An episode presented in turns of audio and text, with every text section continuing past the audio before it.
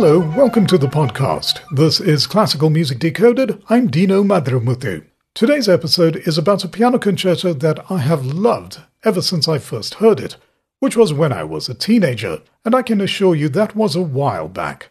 It gripped my heart and has lived in there ever since. And the work in question, I didn't know it back then, was also very important, or is also very important, as far as the evolution of piano concertos goes. And the piece in question is the Piano Concerto in A minor by Robert Schumann. Now, before we get to the piano concerto proper, just a word about Clara Schumann, who was Robert Schumann's wife. She was the most important person in his life. They met when he began piano lessons with her father, Friedrich Wieck. Clara also took lessons from her father, and she was a brilliant pianist. By the time she was a teenager, she was a touring pianist and performed in many of Europe's capitals. She was one of the best of her era and also a composer in her own right. Among the ways that she helped her husband was that she was an ambassador for his music and gave him advice and guidance that was of great benefit to him as a composer. In 1839, a little more than a year before they married, Clara wrote to Robert and said, don't take it amiss if I tell you that I've been seized by the desire to encourage you to write for orchestra. Your imagination and your spirit are too great for the weak piano. Now, I think by weak piano she meant solo piano works. This was timely advice she gave him because shortly after, Robert composed his first symphony. In addition to being a composer, Robert Schumann was also the editor of a music magazine. At that time, piano concertos were quite individualistic. They were nearly always vehicles for a bit of showmanship by the soloist, and the orchestra was relegated to the background. Schumann had been thinking about how the piano concerto could evolve and become more collaborative. In an essay in his magazine, he wrote, we must await the genius who will show us in a newer and more brilliant way how orchestra and piano may be combined, how the soloist, dominant at the keyboard, may unfold the wealth of his instrument and his art, while the orchestra, no longer a mere spectator, may interweave its manifold facets into the scene. He got the opportunity to put this idea into practice when he composed the Fantasy for Piano in 1841. It was written as a gift for Clara. It was a one movement work and was his first completed composition for piano and orchestra. He had made other attempts to write piano concertos but abandoned them. Clara was delighted, and this is what she said about it in her diary. The piano is intertwined with the orchestra in the finest manner. One cannot imagine one without the other. The fantasy received two private performances, but none in public.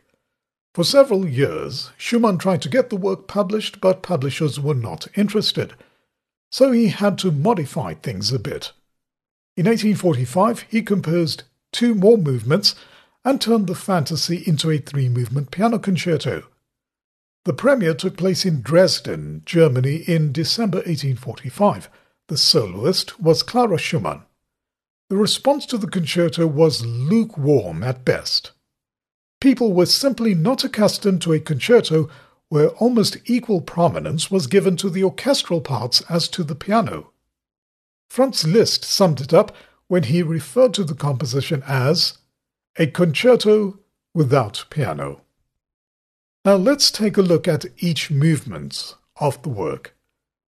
The concerto opens with a dramatic burst by the orchestra that plays a single chord before the piano plays a cascade of notes that move from the high to the lower register. The oboe comes in after this and plays the first theme of the work. It's an opening that grabs your attention.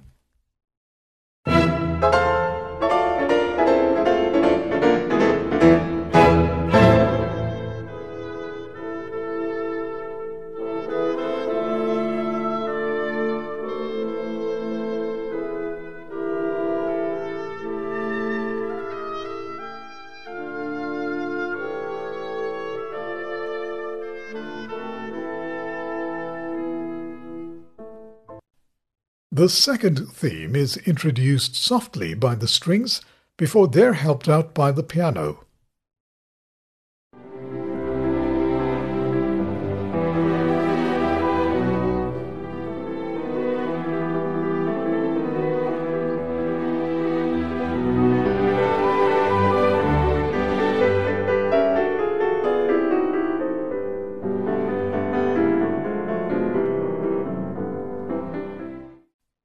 The second theme is played as a fanfare, giving it the feel of a celebration.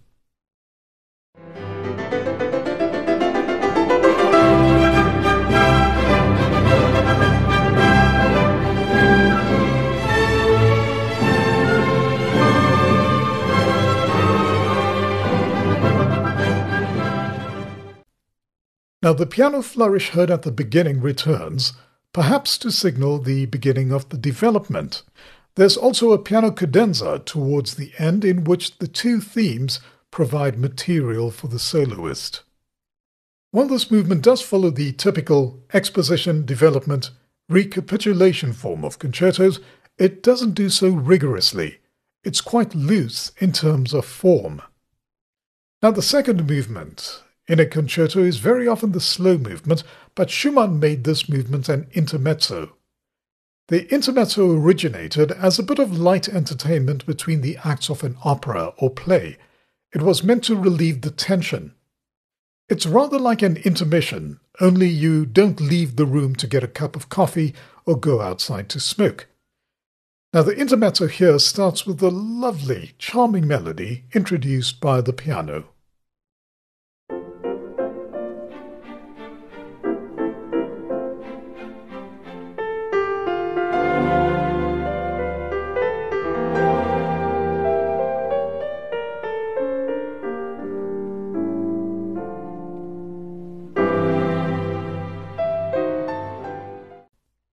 There's also a dreamy, sighing cello theme with piano embellishment.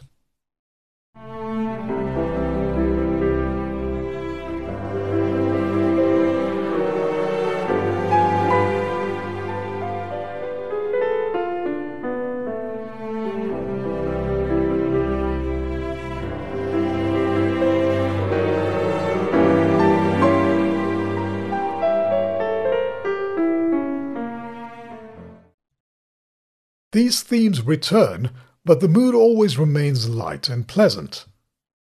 The second and third movements are fused, but there's a clear signal indicating the transition from one to another.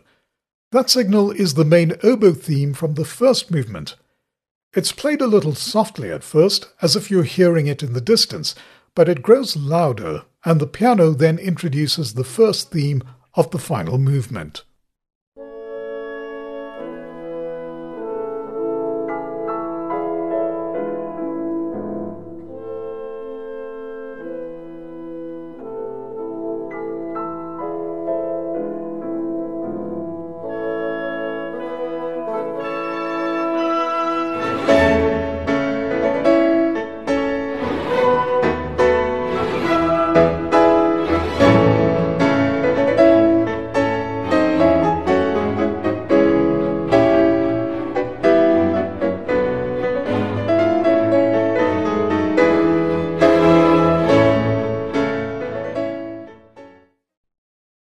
The second theme is a march and is introduced by the strings before the piano takes it up.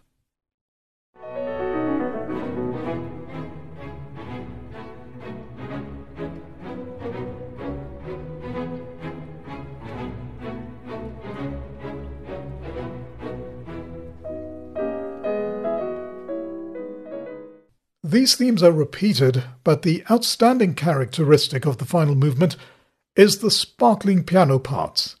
There's an effervescence to the piano and the soloist is more prominent. It better fits the mold of the type of concerto that Schumann's audience was expecting, one where the soloist gets the chance to be dazzling. Despite its reticent reception, over time the virtues of this concerto came to be appreciated. That was mainly because of the efforts of Clara Schumann.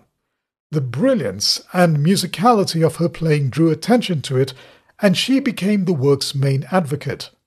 From 1845 to 1900, there were 190 performances of this piano concerto in A minor, and Clara Schumann was the soloist in 100 of them, and this work became inexorably associated with her. That was the Piano Concerto in A minor by Robert Schumann. This was an episode of Classical Music Decoded. I'm Deano Madrumuthu.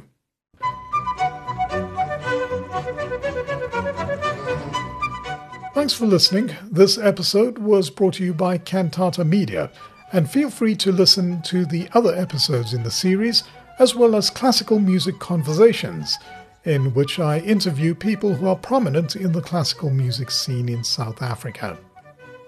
If you'd like to get in touch, I'm on Twitter, and my Twitter handle is Deano, D E A N O, underscore mad.